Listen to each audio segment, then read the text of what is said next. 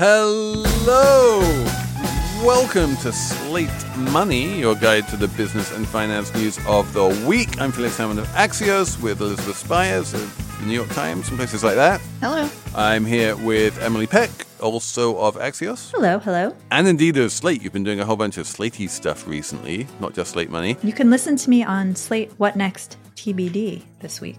We have a whole institutional bent this week. We're going to talk about the institution of philanthropy and whether it's all just one big tax dodge. We're going to talk about private equity as institutional ownership of hospitals and what that means. We're going to talk about infrastructure investment and the degree to which government should be involved in that.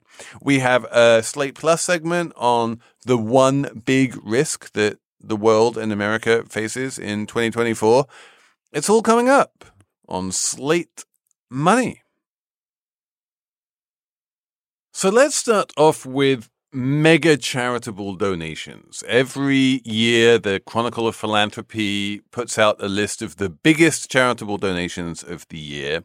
And this year, the list is dominated by people you might have heard of. Warren Buffett is at the top. There's also Phil Knight, the guy who founded Nike. There's Jim Simons of Rentec. There's some guy called Ross Brown, who I hadn't heard of. He founded Cryogenic Industries. He's pledged $400 million to Caltech. Anyway, the big picture here is that the recipients, and this is not entirely unusual, fall into two camps. One is universities, and the other is sort of social charities. Warren Buffett gave his half a billion dollar donation not to the Gates Foundation, where everyone knows that he has a long standing relationship, but rather to the Susan Thompson Buffett Foundation. That's his first wife, who died in 2004. He gave them $540 million of Berkshire stock. And the Susan Thompson Buffett Foundation is women's healthcare. I was gonna, I'm wondering, what does it mean that he donated shares to his foundation as opposed to, you know, actual cash? Like, does that mean he doesn't sell the shares and doesn't have to pay any capital gains tax? Exactly. Yes. That that's exactly what it means. If you donate shares, then you just like transfer the shares directly from your brokerage account, I guess, to the foundation. Mm-hmm. Um, that's not a taxable event. That's not considered a sale. And then when the charitable foundation sells the shares, which it does immediately, that is a taxable event in theory, but because it's a charity who's doing the selling and not a taxable individual, the charity doesn't pay tax. That's the whole point of charities is they're tax exempt. And does Buffett also get a tax deduction for making the donation itself? Yeah, kind of not really. Not really. He doesn't get a deduction. If he does get a deduction, it's tiny compared to the, the size of the donation. But the big thing is that he avoids like all of that wealth that has been created in terms of the value of the shares over the decades will wind up never being taxed. That's an incredible tax dodge. I mean, I don't want to malign Warren because we know he's he's cognizant of of his tax privilege, right? He wrote that opinion column for the Times many years ago. You, everyone remembers, right? Where he was like, "I pay less taxes than my secretary," blah blah blah blah blah. But he, donating shares to his foundation, I mean, that that's he's avoiding millions in taxes. Absolutely, oh, and this is something that entrepreneurs in general just do as a matter of course, and that you know, even individuals do. You know, um, it is always better if you own appreciated stock, even if it's just five shares of Apple that you bought a few years ago. It is always better to donate that stock to charity than it is to sell the stock and then take the proceeds and give the proceeds to charity. That's just like a weird quirk of the US tax code that everyone kind of understands. And I don't even know if it's considered to be a loophole or more or, or not, given how sort of central it is to how these things work. But it does mean that people who make money by investing or by owning shares in one way or another do have a way of basically ensuring that none of that none of those profits get taxed if they get donated. Well, another factor here is that you know these tax structures are really designed to facilitate large amounts of money going to charities, but they're used so often by the extraordinarily wealthy as asset protection that a lot of times the the money never ends up in the or you know it takes a very long time to end up in the hands of an actual charity that can do something with it and a lot of the money goes to things like donor advised funds which take even longer to get money to in charities i think that's false actually all of the statistics I've seen show that the average payout rate on donor advised funds is somewhere north of 20%, while the payout rate on traditional foundations is much closer to 5%. Well, no, the max or the minimum payout rate for foundations is 5%. Donor advised funds don't have minimum payouts. Yeah, no, that's true. Donor advised funds do not have a minimum payout. I'm just saying that, like, in theory, you're right that money can st- st- just stay in a donor advised fund forever, but I don't quite understand what the point of doing that would be. In practice, empirically speaking, I think it's wrong to say that it takes longer for the money to be spent. I think in practice, donor advised funds tend to spend their money more aggressively than foundations do. So that's the other part of this, right? Someone like Buffett and some of the others on the top 10 list, they're donating money to foundations or sometimes donor advised funds. We don't need to get into the minutiae of the difference between DAFs and foundations, but like you can notice that the other donations on this list to uh, like Jim Simons giving to SUNY or that other guy giving to Caltech, you know, are also effectively doing the same thing, right? There are foundations, there are DAFs, and then there are endowments. And all of them serve as pools of charitable capital that are not designed to be spent immediately, but rather as like pools that get invested in the market in one way or another and then trickle out their earnings, you know, at 5% a year or 10% a year or whatever the, the payout rate is more or less in perpetuity. And long-standing listeners of Slate Money will know that I am a foe of perpetuities. I think perpetuities are terrible things. And so in general, I'm not a fan of foundations or endowments or DAFs. I think that you know, if you want to give money to charities, you should give money to charities. That said, on some level, a charitable organization it's good for charities to have some kind of balance sheet, right? You don't want charities just sitting there with $10 in their checking account waiting for the money to come in so that they can immediately spend it. You have to, so on some level it makes sense for some money to just kind of sit there. But the level at which the money sits winds up getting sort of abstracted higher and higher and I don't think that's helpful. Well, it's also good for charities to give insanely rich people selfish incentives to donate and and that sort of makes me think about restricted gifts to universities, which can be structured so in such a Byzantine fashion that really they they just sort of served as again tax strategy for the billionaire. I'm thinking specifically about the gift that Bill Ackman gave to Harvard a while back, and that he's very angry because I guess Harvard violated some of the ways that he wanted to structure it. He donated some shares in a company that he had invested in and he put some restrictions around it where if the stock went up, Harvard had to do something specific with it. And and you know, that sort of also I think violates the intent of charitable giving, at least in the in the way that, you know, I think we're talking about it. So so Elizabeth, you said a couple of things there which I want to sort of drill down on a bit. You keep on using this term tax strategy. And I'm not quite sure what you mean by it do you just mean what we've already covered, which is that if you donate stock to a nonprofit, whether it's a university or a foundation or an endowment, then you don't pay capital gains when you sell that stock, or do you mean something different? Well, it's you know, uh, nonprofit structures are used in a variety of ways to protect assets. It's not just when you donate stock; it's the kind of tax benefits that you get whenever you donate to different types of foundations, uh, to different types of charities, because the tax code around charitable giving is more complicated when you you're talking about complex structures like family foundations that are linked to other foundations or you know foundation gifts to donor advised funds. There, there are a lot of ways to kind of move money around and, and have it be beneficial tax wise that don't necessarily result in in money going to charities. I see I'm not I, I think I'm going to take the other side of this one which is that like yeah you can move money around. You can move money from one DAF to another from one foundation to a DAF from a DAF to a foundation. It doesn't ultimately get spent necessarily immediately. You know you can move it from an endowment.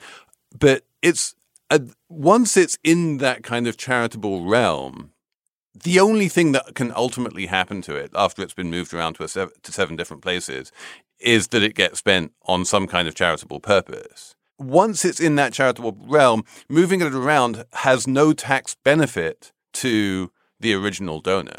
Even if they control what the vehicle is that it's in, they don't get any extra benefit at that point.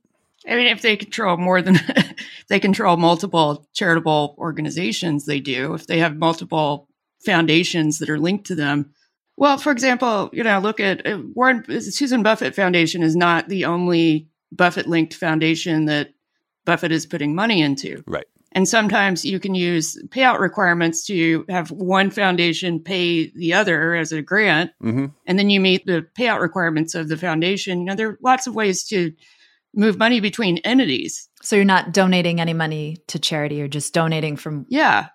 And then those things are basically just housing money, you know, and, and to Felix's point, ostensibly for a longer term purpose. But if you're the person who's doing that, you know, primarily for tax strategy reasons, uh, you know, is it justifiable to call you a great philanthropist? And this is the bit which I'm struggling to understand is when you, you, you talk about tax strategy and primarily for tax strategy, like for me, the way I see it, once it's donated into the sort of charity verse, you can move it around and move it back and forth and, you know, get your minimum payout re- requirements by giving it to a DAF, and, and that's not a genuine donation. And I totally understand that whole thing. I can understand the whole idea that, in principle, someone who doesn't want to spend their charitable balance sheet can get away with all manner of clever ways of not spending their cha- charitable balance sheet. I just don't understand what the point of that would be, and I don't understand what the what the ta- what the tax benefit would be of doing that my my counterpoint is it's not just tax benefit. Look at the Trump Foundation that you know got in trouble because they weren't actually doing really very much charitable work at all, if any. Yeah. And they were using foundation money to buy, you know, a big expensive portrait of Donald Trump. Sure. That's the kind of thing that, you know, when you spin up a family foundation that doesn't have proper governance, you can get away with doing. Sure. yeah, there are bad foundations, totally. And I think one thing that's sort of notable is how much money people are donating to these foundations and these DAFs instead of straight to charity, which, as Felix was saying earlier, would be better. Um, like there was one report we read in the prep 41 cents of every individual donation in 2022 went to either one of these private foundations or these donor advised funds. And that's a, a share that's been increasing uh, up from 22% in 2021 actually. So it's like this money that is being celebrated is going to charity is going into these private foundations where we may or may not know what's happening with the money and where it's going and which may or may not be spending all the money. Oh we know. They all have to file they all have to file reports showing where they give their money. Okay but then a lot of that money isn't getting spent. It's just sitting around. And it's definitely giving these richer people um, big uh, tax breaks and allowing them, like in the Bill Ackman case, or um, Jim Simon, who donated the big chunk of money to SUNY Stony Brook, gives them a lot of influence and power. So it seems like not the best system. I agree with the second, but not with the first. It, it does give influence and power, 100%. And donors have a huge amount of influence at any number of charitable organizations, whether they're museums or universities or whoever, right? I'm not sure about the tax break side. Like, I I totally understand this from a public fisc point of view. Like, I don't believe in the charitable tax deduction. I don't think it should exist. I think that if you want to give money to charity, you sell your stock, you pay your taxes on the stock, and then you can give the money to charity, and that's fine. And I think that as we discussed about Warren Buffett, the federal government is losing out in terms of not being able to make any tax revenue on all of the money that Warren Buffett has made over his lifetime.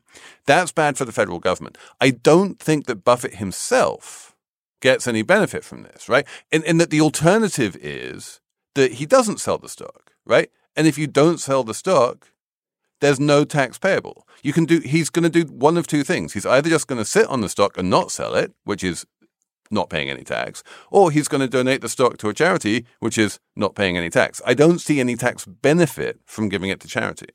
The other thing, other point I thought worth mentioning in a discussion about this is how philanthropy has become, the Institute for Policy Studies calls it top heavy, in that is my understanding that fewer and fewer Americans are giving to charity now. It's really hard to tell, especially since the Trump tax reforms meant that many fewer Americans itemized their taxes.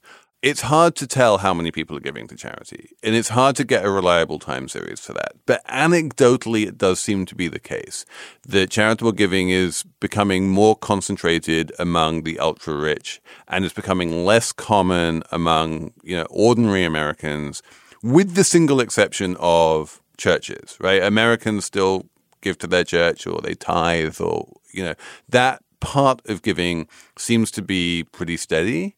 Um, but one of the things that happens when you see headlines about Mackenzie Scott just gave a billion dollars to my favorite charity is like, well, what's the point in me giving ten dollars to that charity at this point when they just have a they just received a billion dollars from Mackenzie Scott? Mm. Like when the numbers get this big, there is this feeling of like, why why even bother? Why how can I even compete with that? Felix, why are you so interested in philanthropy? I think it's because philanthropies themselves are this really interesting locus of completely unaccountable power. You know, we have all manner of checks and balances in our democratic system, but the checks and balances on foundations and, for that matter, DAFs and, and big donors when they're wear, wearing their philanthropist hats are almost non existent. Um, and the power they wield is substantial. You know, there's been multiple books. We have another one coming out this year about the Gates Foundation and how powerful it is. And it's answerable to no one. And that really fascinates me. That said, like there are things that these entities do that government doesn't do. And there is a pretty strong case that the Gates Foundation has managed to improve the world in ways that governments wouldn't have been able to do on their own. Also, I just want to shout out to the donation to SUNY Stony Brook because as a SUNY alumni, I'm glad that people are donating to SUNY because unlike Harvard or Yale, they could use the money. Quick break and we'll be straight back.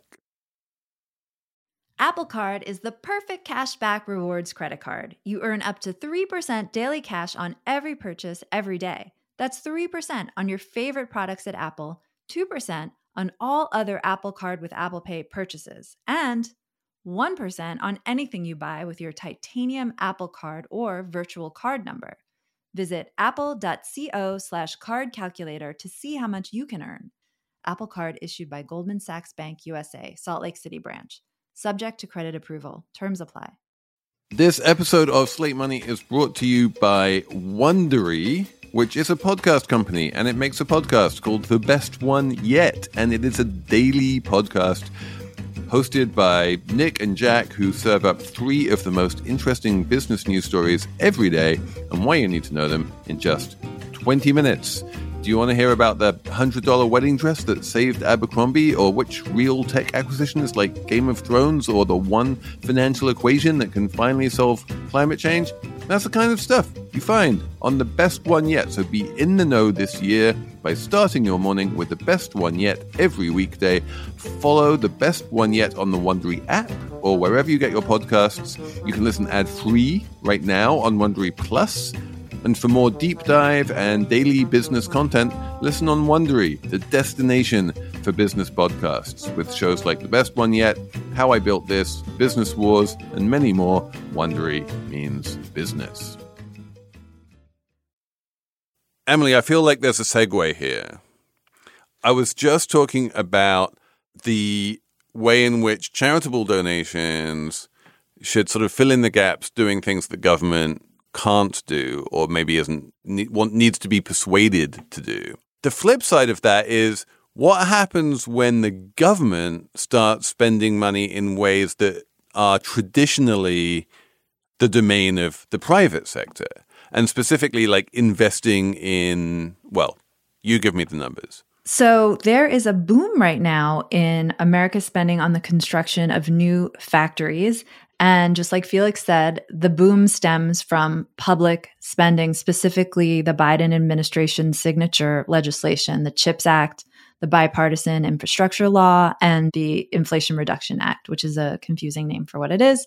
The most recent data we have from the census shows that we're spending almost $210 billion a year building factories now. And I mean, if you could look at this chart, it's just like a spike after about 2021, a spike, huge spike up and to the right of spending. We're spending on factories at triple the rate we were a decade ago, specifically because of the money in these laws. So we're talking about new um, chip fabrication plants, plants that make uh, solar cells, um, just all kinds of different f- factories and facilities has spurred just a real boom. Um, my colleague Neil Irwin called it um, the start of a manufacturing super cycle. There's just so much money coming from the government from this from these bills and um, going into building factories right now.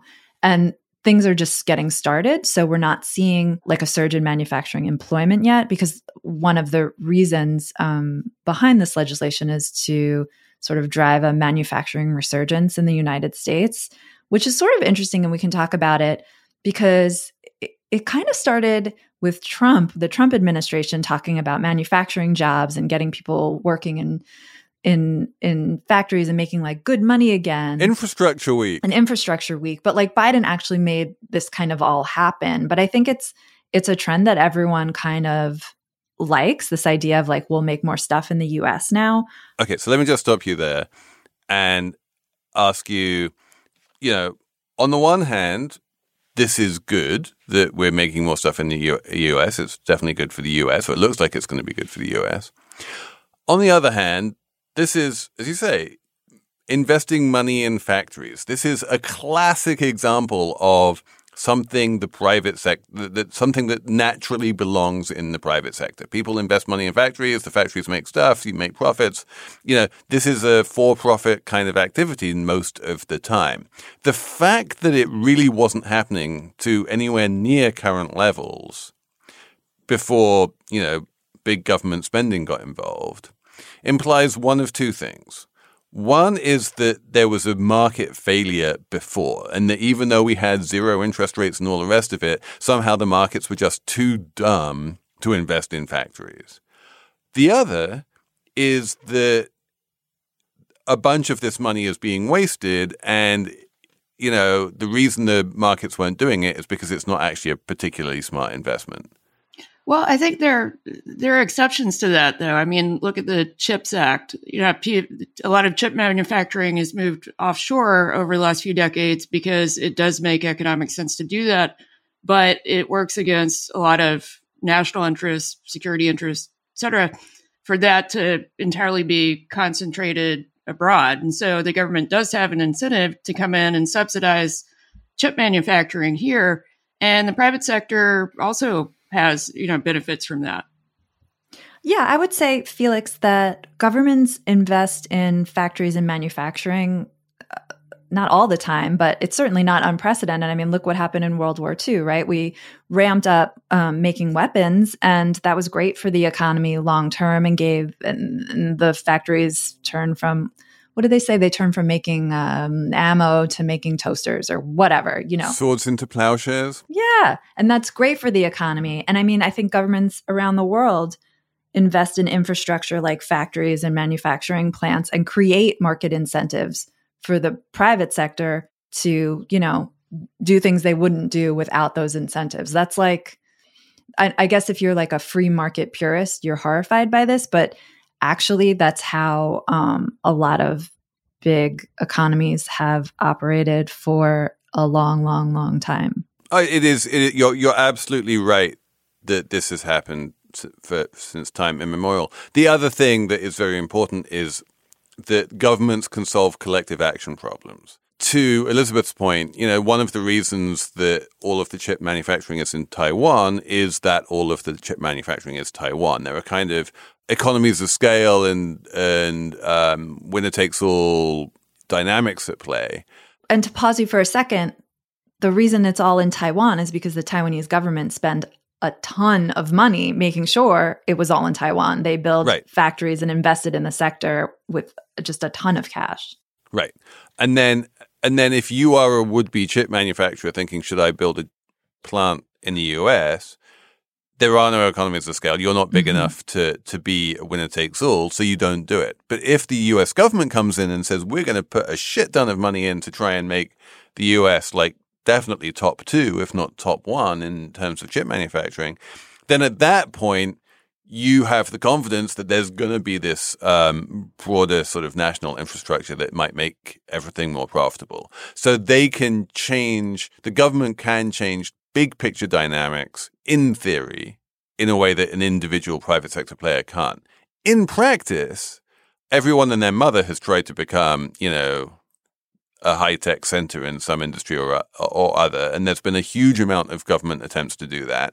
And for every successful attempt to do like to do that, like we saw in Taiwan, um, there have been half a dozen or a dozen unsuccessful attempts to do that. Um, you know, do you remember when France decided it was going to be a global center of like the search industry? No. um, you know, internet search. So government trying to sort of push uh, an industrial agenda normally fails. Sometimes it succeeds, and everyone, you know, looking at this chart of going up and to the right, everyone seems to be pretty hopeful right now that it's going to succeed in the United States. But the track record is not that great. Yeah, I think this the scale of spending is so huge and I mean, America is not France or Brazil. Like we are a big badass economy. Like if we we're talking about over a trillion dollars that we're spending on all this stuff clean energy chips um, infrastructure i mean it's it's just so much money um, and and that line on the chart is so spiky I, I find it hard to believe that ultimately there'll be big there won't be big economic payoffs. Um, and and one one of the headwinds that i guess you could worry about is build all the factories and there's just not enough people to work in them. That is something that certainly could happen. Um, the labor market is really tight and there are already concerns. I think i saw one one factory had to like halt construction because there weren't even enough they couldn't find enough people to construction workers to hire so that's kind of a, concern Yeah, and, and the construction workers are the easy bit compared to the, you know, chip manufacturing workers. Yeah. So that'll be interesting to see um, how that how that kind of plays out. And then the third element, which I was sort of curious what Elizabeth would make of it, is um, sort of like the political payoff for for Biden here. Like so much money is being spent, and you know things are getting built that hadn't. Like there was some story we read where a bridge was it in Ohio was getting built that politicians have been trying to rebuild for like 40 years or something but no one gives him any credit for any of this. Like politically, it seems like a real achievement to be able to spend this much money, invest this much money in manufacturing, but like there's no electoral payoff. No one no one seems to care. I think part of it is the people are not really cognizant of when manufacturing is going up until these companies start hiring locally, and that's when they really see it. So if Mm. Biden gets reelected in the next term, you might see some of that start to happen. Uh, but for I think seriously red states, even though it's benefiting them, what invariably happens, or at least this happens in my home state, is that you'll have Republican congressmen who vote against an infrastructure proposal, but whenever the state benefits, they take credit for it. Mhm. And no one really knows the difference because it's not the kind of thing that a voter does homework on mostly. So even even though you know Biden's proposals are benefiting uh, Alabama and Mississippi and Georgia, locally you'll see Tommy Tuberville take credit for it. And I'm not sure that most voters are really going to do the homework to find out whether that's true. Right. There was this example of a solar cell plant in Georgia. It existed before this legislation, but after Inflation Reduction Act was passed, there was more incentives for this company to expand the plant. I think it's called Q Cells or something. Um, so they did like a major expansion, hired a lot more people at even higher wages. And Marjorie Taylor Greene, who's like this, you know, Republican congresswoman, she was like, Trump did this. basically, when she visited. Thanks, Donald. Just imagine how much wonderful green energy we'll have if he gets reelected. there's, there's, there's something to look forward to. We have to take a break, but we'll be back after this. So, there was a study recently that compared hospitals that had been taken over by private equity companies with a control group of similar hospitals that hadn't. And it found that in hospital adverse incidences had gone up significantly in hospitals that had been taken over by private equity afterwards. And that's things like slips and falls and in hospital infections, stuff like that. And there's there's these things called central line infections, is that right? Yes. Which I th- which I found particularly fascinating that they're things that should never happen if you're just like there, there's a category called a foreign body post surgery that I find particularly terrifying, where something just gets left in your body during surgery. But these, these these these center line infections should never happen. They statistically do. What happens in the hospitals that get taken over by private equity is that the number of like center line insertions, and I'm really butchering the um, medical terminology here, so forgive me. But basically, the denominator goes down. The the number of procedures they do where this is even possible to happen goes down. But the number of cases still manages to go up because the ones they do do, they just do so much worse.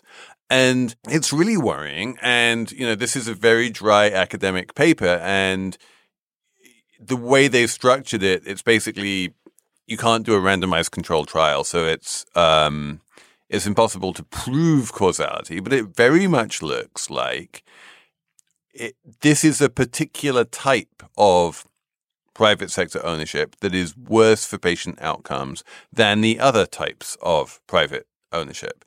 Um, most hospitals in America are privately owned, and it's not that private ownership in you know in and of itself is bad, but it does look as though when private equity in particular takes over a hospital, one of the first things they do is cut costs. And one of the first consequences of that cost cutting is avoidable medical bad things. Particularly uh, reduced staffing. You know, to, your, to your point, the paper authors can't point to any kind of causality, but they do suggest that that plays a role in, in a lot of these things.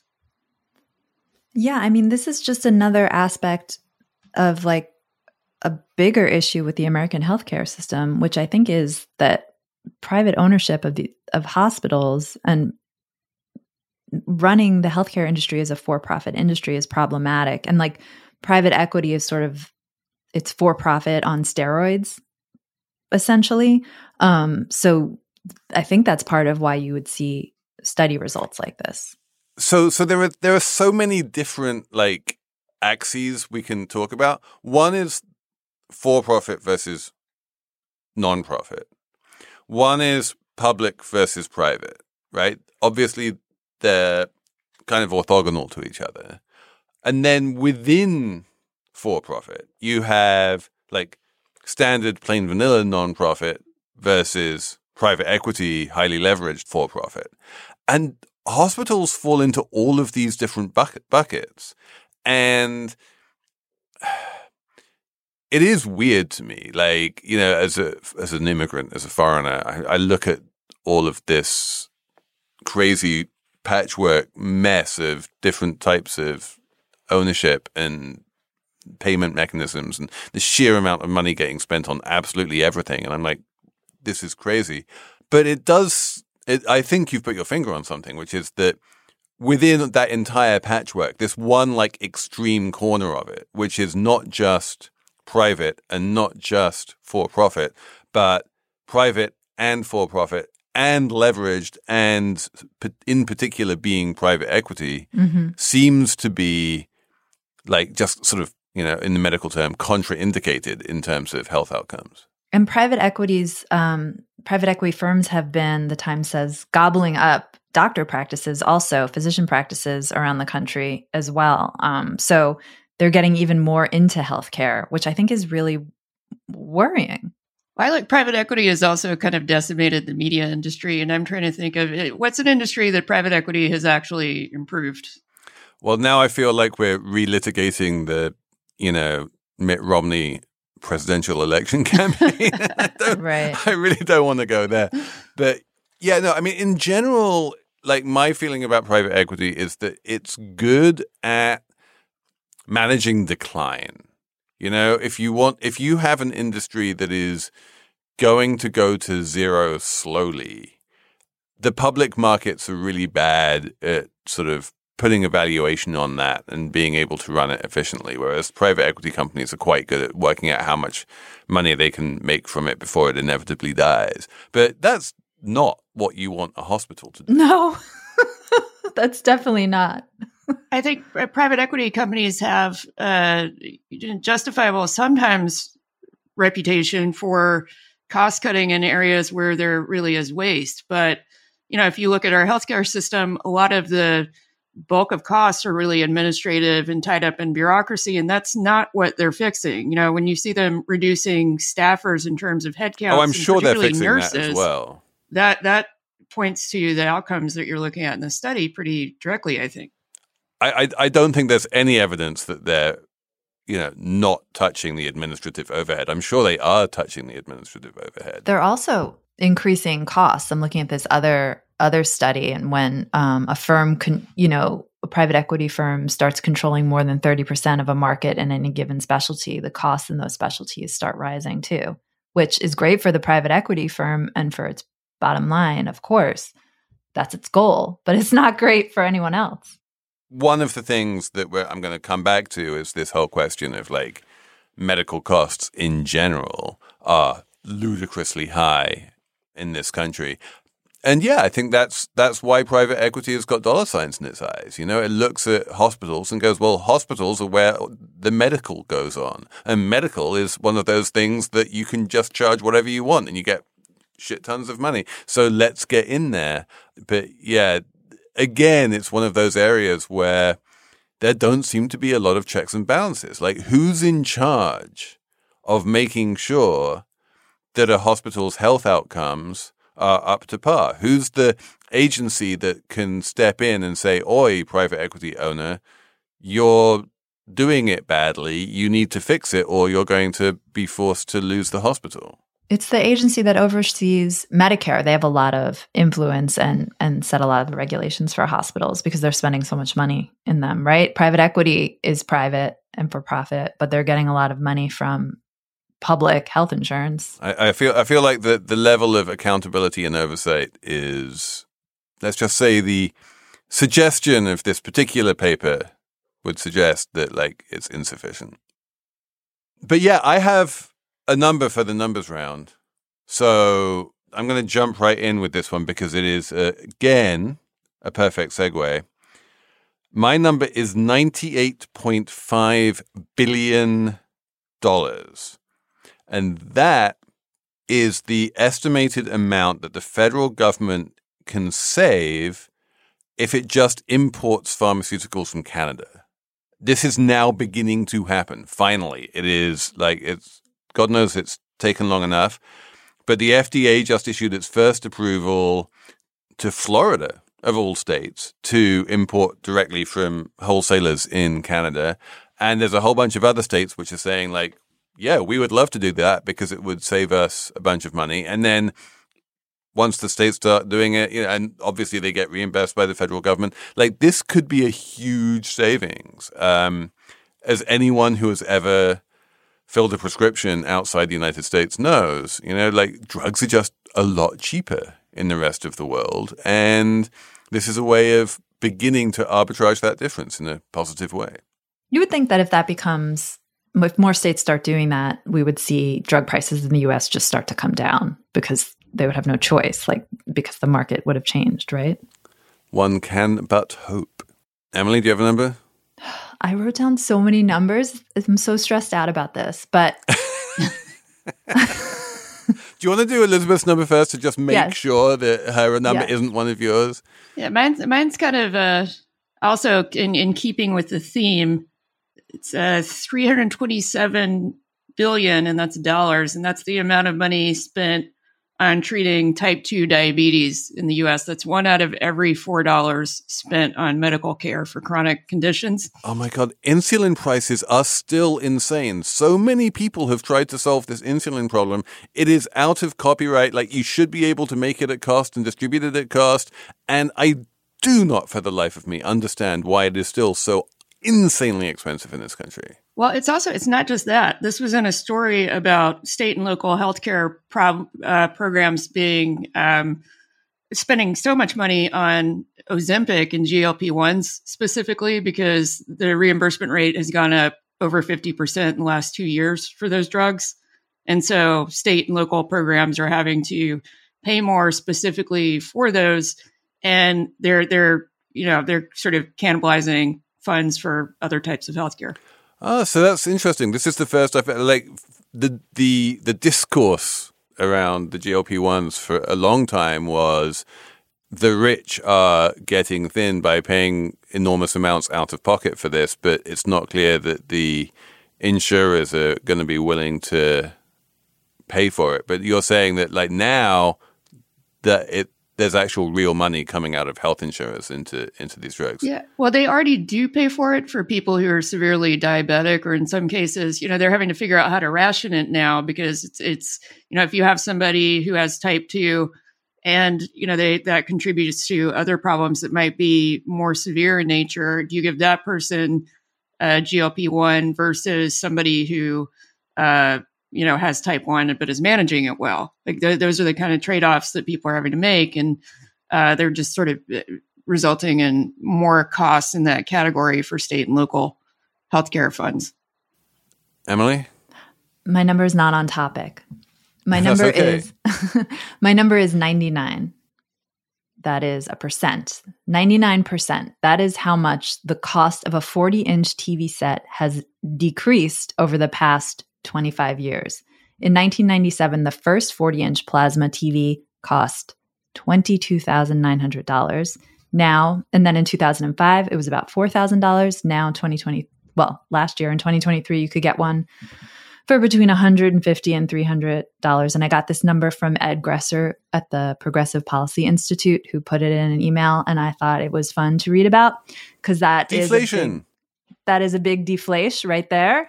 Deflation, um, people. And then it sent me down this rabbit hole where I was like, why is it why are iPhones cheaper? Like if plasma TVs so innovative, big TVs have you know, have decreased in cost 99%. Why is my iPhone still basically cost the same? And I guess it's because Apple has a monopoly on the iPhone. So I answered my own question, maybe right there. No, I think there are two deeper reasons for that.